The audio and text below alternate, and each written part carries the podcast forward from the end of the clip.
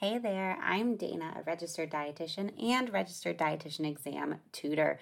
And this is my podcast where we go over all of the questions that have been posted to my Facebook page, Registered Dietitian Exam Study Group with Dana, over the past week. And we not only chat about the answers, but why are they the answers, as well as answer any questions that students have posted on the page throughout the week. This is a weekly podcast, so be sure to tune in each week for new questions. And of course, I would love to see any of you guys at the live version of this on Sunday nights at 8 p.m. Eastern Time. First question we have tonight is a question Which of the following should not be an intervention section? in the ADIME format note, right? So with this, we're already trying to think about what do we know about ADIME we have our assessment, diagnosis, intervention, and then monitoring and evaluating. And with ADIME, I always think the easiest way to kind of think about it is to always think about an example. So, me working primarily in oncology, I think, okay, the assessment is when I'm doing my medical record review, I'm doing all my calculations, I'm chatting with the patient, I'm, you know, doing their calorie, protein calculations. I'm doing all my investigation in ADIME And also here looking at the comparative standards. So I'm saying, is my patient underweight? Is are they getting enough? So you're thinking A, my assessment is my investigation. Now D is the diagnosis. And when we're here, we are really just putting everything on a silver platter. I did all of the hard work in assessment, right? So, like, if my patients tell me, yeah, I haven't been eating, I've been losing some weight, in my assessment, I've already said, ooh, they've had this percent weight loss, and ooh, they're not meeting their calorie and protein needs. So, when I get to diagnosis, I already am able to know all of this. So that way, I can just kind of put everything on a silver platter and say, okay, inadequate intake related to poor appetite, as evidenced by, you know, patient diet recall or 10% weight loss in six months, whatever it may be. So that's the only thing going on in my diagnose my di- diagnosis section. And then my intervention section, which is the question the section that this question is asking us about is what am I going to do about it, right? Am I going to prescribe an Ensure? Am I going to prescribe a high calorie, high protein diet? Am I going to tell them, you know, they need to take this supplement or this tube feed. What is it going to be? That's my intervention. I'm like prescribing things. And then my monitoring and evaluation, these are typically linked together. And what we're thinking here is these are things I'm watching. So, like calorie counts, labs, weights. I'm just saying, let's monitor these. So, the question is saying, which of the following would not be in the intervention? And I would say probably 80% of my students, when there's not questions, they're missing it from the reading. So I know when I was studying for the exam, I'd put a little star, I'd put a little checkbox next to the not to make sure I'm not accidentally clicking them. Another technique you can use too is to kind of just automatically cross out which ones you would do. So, physician ordered diet order. So, in my intervention, would I say what diet order I want? Absolutely, right? High calorie, high protein, low fiber, high fiber. So I'm crossing that one out. Then we're thinking, okay, my nutrition prescription is here too. So when I'm thinking my nutrition prescription, again, I'm kind of thinking, okay, high, you know, exactly what I just said before, high calorie, high protein. So I'm like, okay, let me put that, let me put that there. Then we have etiology based recommendations. Okay, so linking back to that PES statement. So, you know, we want our intervention to be based on what I was saying. Is an adequate intake? What am I going to do about it? And then we have specific plans for nutrition care. What am I doing? So, on first pass here, and a lot of people in the comments were like, oh, it must be C because isn't C etiology? Isn't that diagnosis? And if it just said etiology of disease, absolutely, but it's saying etiology based definitions. And when we're thinking about PS, we're thinking problem, what am I going to do about it? Etiology, what's causing the problem? And then my signs and symptoms, which are like my proof. So this isn't saying the etiology of the disease, it's saying I'm making recommendations based on what, you know, I said the problem was. So on that first pass, we're like, okay, darn, you know, now we have to kind of go through because we said, oh, you know, on first pass, these all kind of are things I'm doing my intervention of. But we also have to remember what our role is, right? We're the dietitians here. So when I go through and I'm saying, okay, well, one of them was the physician ordered, um, the physician ordered diet. And right, I might be making my own recommendations that might match or they might counter that physician diet. So, of the options, the best thing to kind of take out and say this wouldn't be in here is the physician ordered because as the dietitian, I'm writing my own order. And it might also say high calorie, high protein, but it might say something else. So the fact that A is what the physician ordered, what someone else has been doing, that would be found in assessment, right? When I'm going over the medical record and I'm like, why are they on a clear liquid diet? Now, if it just said diet order for me, right, perfect, that would be in my intervention. But the fact that it's the diet order that's currently prescribed, that would be in our assessment. So definitely when you're kind of going through on that first pass, you're like, okay, everything's looking like it would work in intervention. So don't be afraid to kind of loop back. Now, this next one, we have another tricky one. Which of the following, again, is not star, checkbox, everything there, true about order writing privileges for dietitians? So you want to think about what is an order writing privilege for dietitians. So if you work at a hospital where dietitians don't have order writing, that means I can make every single recommendation under the sun, but I can't put any orders in. And orders could be everything from ranging to putting in an Ensure order to changing the diet order to like for me, I can write TPN and tube feed orders. So it's a very big range in state to state dietitian um, writing privileges and also hospital to hospital, honestly, are different. You know, at some hospitals that you guys might work at, you can't write the TPN order, or you might not even be able to do the Ensure. Um, and always something good on your interviews to ask if the dietitians have writing um, order writing privileges because there's nothing more annoying than when you can't do that. So just a tidbit when you're interviewing, say, "Oh, do the dietitians have order writing privileges?" And if they're like, "Oh, you're gonna have to call the doctor every time you want to Ensure," keep that in the back of your mind because that's gonna make your day annoying. Okay, back to the question. So we thought about, okay, what are order writing privileges? What do they look like? So now we're going to kind of go down and be saying, okay, well, what is not true? So here we have they do not take the place of communicating diet orders to the team. So we're trying to think, okay, is this true or not?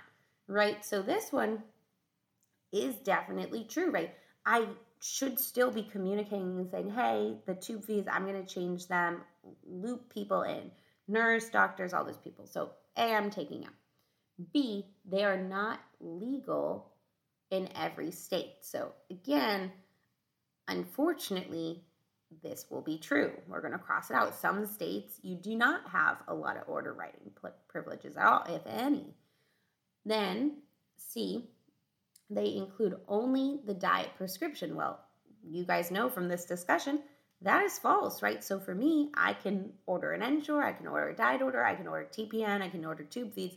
I can also order vitamin and mineral repletion as well. So this one right away, I'm like, hmm, I'm suspicious of this one because I know I can order TPN.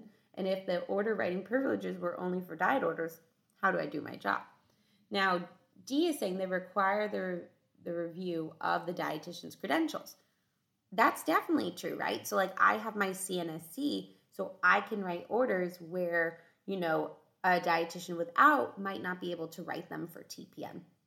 So, in this one, our answer is going to say, well, what is not true of the order writing privileges for dietitians? We're saying it is not true that they only include the diet prescription, right? We said it could be a lot more. And that's why it's helpful too to kind of bring up these tough questions you guys are stuck on to the Facebook page because it's helpful to be like, okay, well, beyond just being like, okay, what's the answer? You want to think, what do I know about the order writing privileges? Because there's a lot of stuff on this exam that you're like, well, what page of Inman was that on? It's like, no, a lot of the stuff is kind of just you are supposed to learn from your dietetic internship too. So, next question we have which statement best describes the A component of the PD SA cycle performance improvement model? So again, I'm going to pause and say, well, what is that, right? So it's my plan, do, study, act here. And so what I'm thinking here is if I put an example on this, right? So I first I, you know, kind of pick my problem and make a plan. So maybe I'm noticing that there's not most patients who are malnourished are not getting a dietitian referral. So I'm going to say, okay, well, I'm going to try to a new policy where the nurse does the MST screening for every new chemotherapy patient. So that's my plan. In doing it, I implement that. I have every nurse do the MST, and if it's greater than two, they consult me. I do that for, let's say, a week. Well, that would be short. Let's say I do it for a month.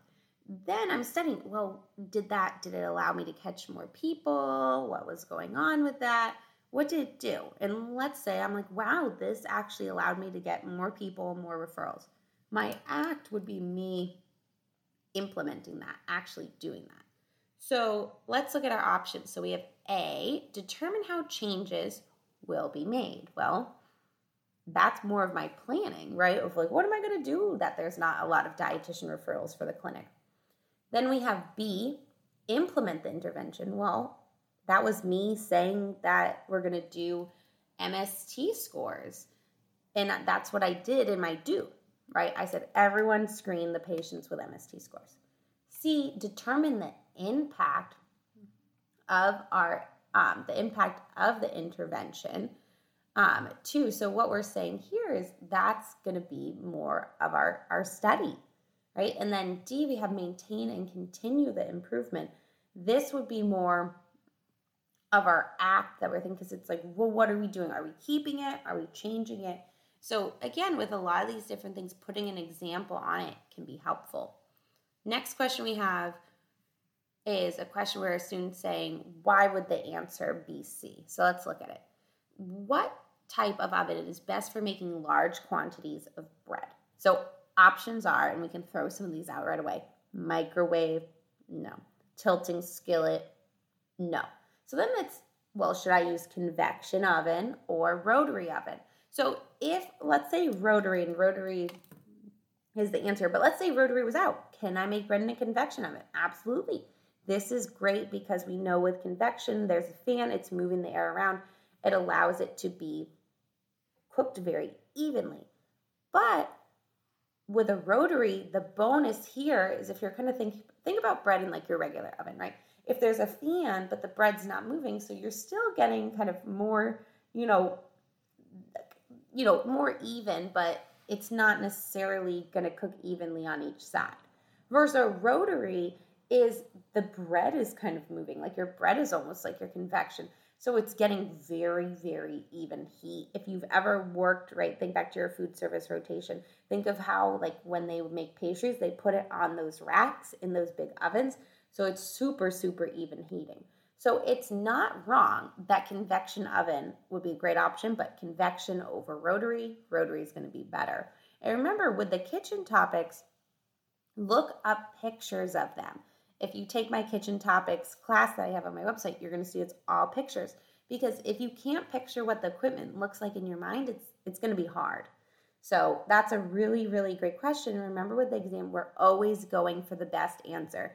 So you want to think about it less of could I do it in the convection, which is yeah, but if I have two options, which one would be the best product too? And you see that in clinical questions too could I not do both? Like I was going over a question with one on my one on my one-on-one students today, and it was talking about a patient had an esophageal resection, and the options were, um, you know, like solid diet, TPN, which we knew weren't correct. But then she's like, I'm just stuck because there's two options here. There's liquid diet, and then there's also tube feeds, and she's like both could work.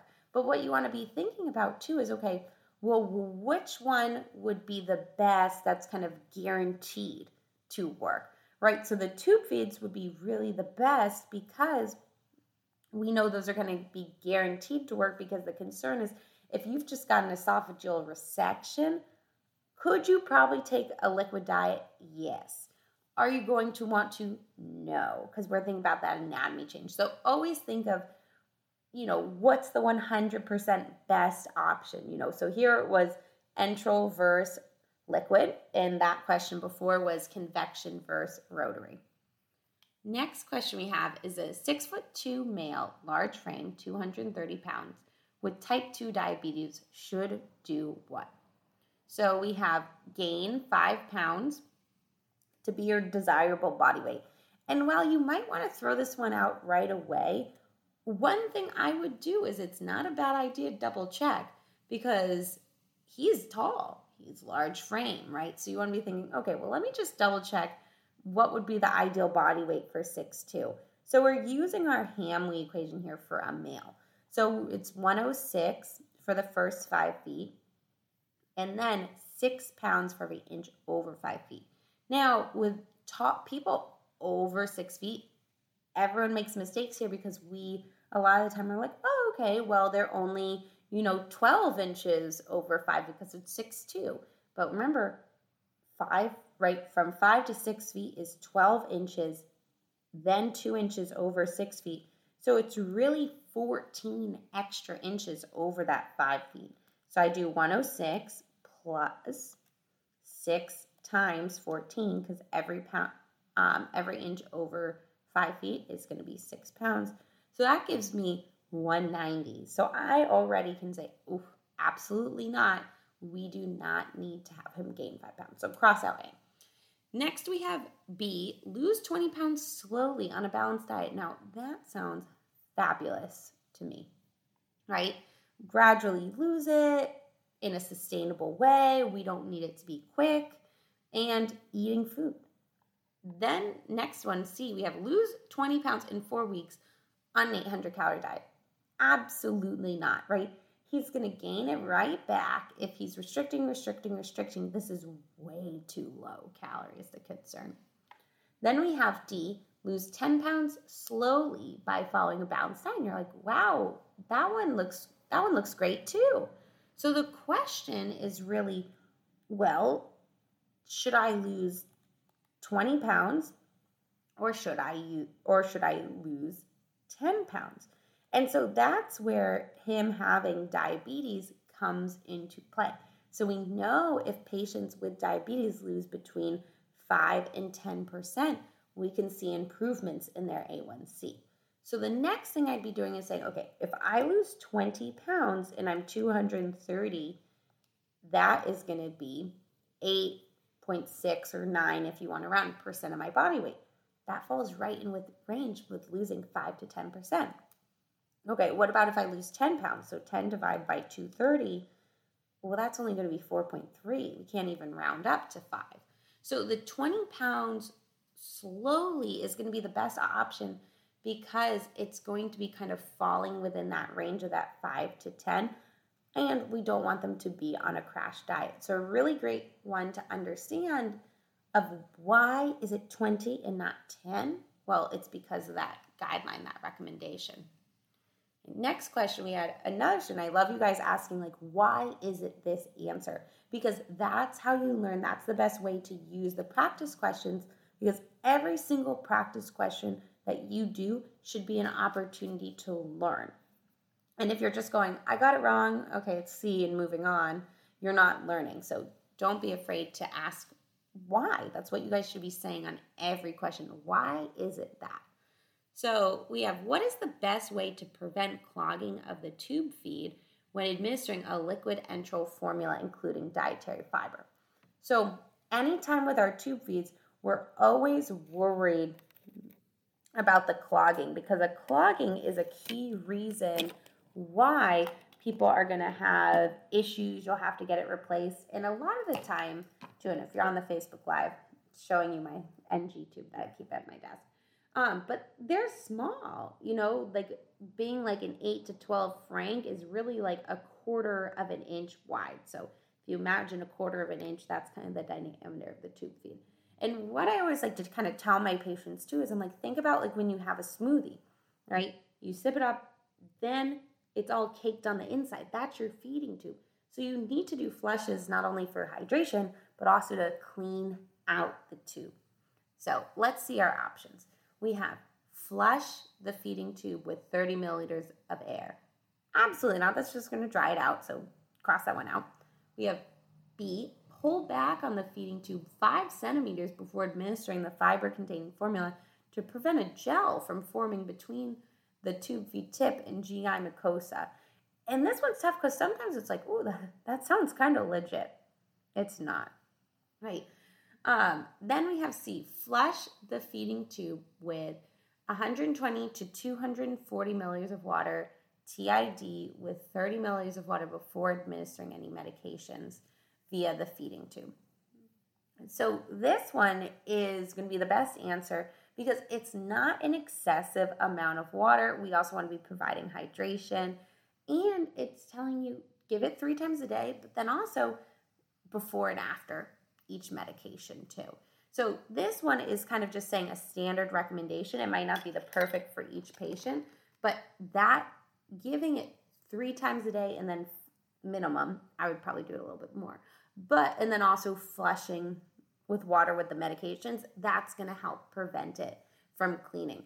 So we had some really, really great examples tonight of making sure you're kind of walking through the questions carefully. And especially if you're stuck at 22, 23, 24, making sure you're understanding these things can make a really, really big difference, which is why taking advantage of the situational classes is really, really helpful, whether you want to do the recorded or also come to one of the Wednesday classes when we're doing the situational. But you want to make sure that you're going and thinking about the why. Why is this correct? Why is that one not correct? And that's going to be a great exercise to make sure you're really getting your bang for your buck with your practice questions and not just running through them. Thanks for tuning in for this week's practice question review. Don't forget that we are doing these live on my Facebook page, Registered Dietitian Exam Tutoring with Dana RD, every Sunday at 8 p.m. Eastern Time, and I would love to have you join live. You can also head to my website, danajfnutrition.com, to find out about the latest classes as well as study tips and services. Thanks for tuning in.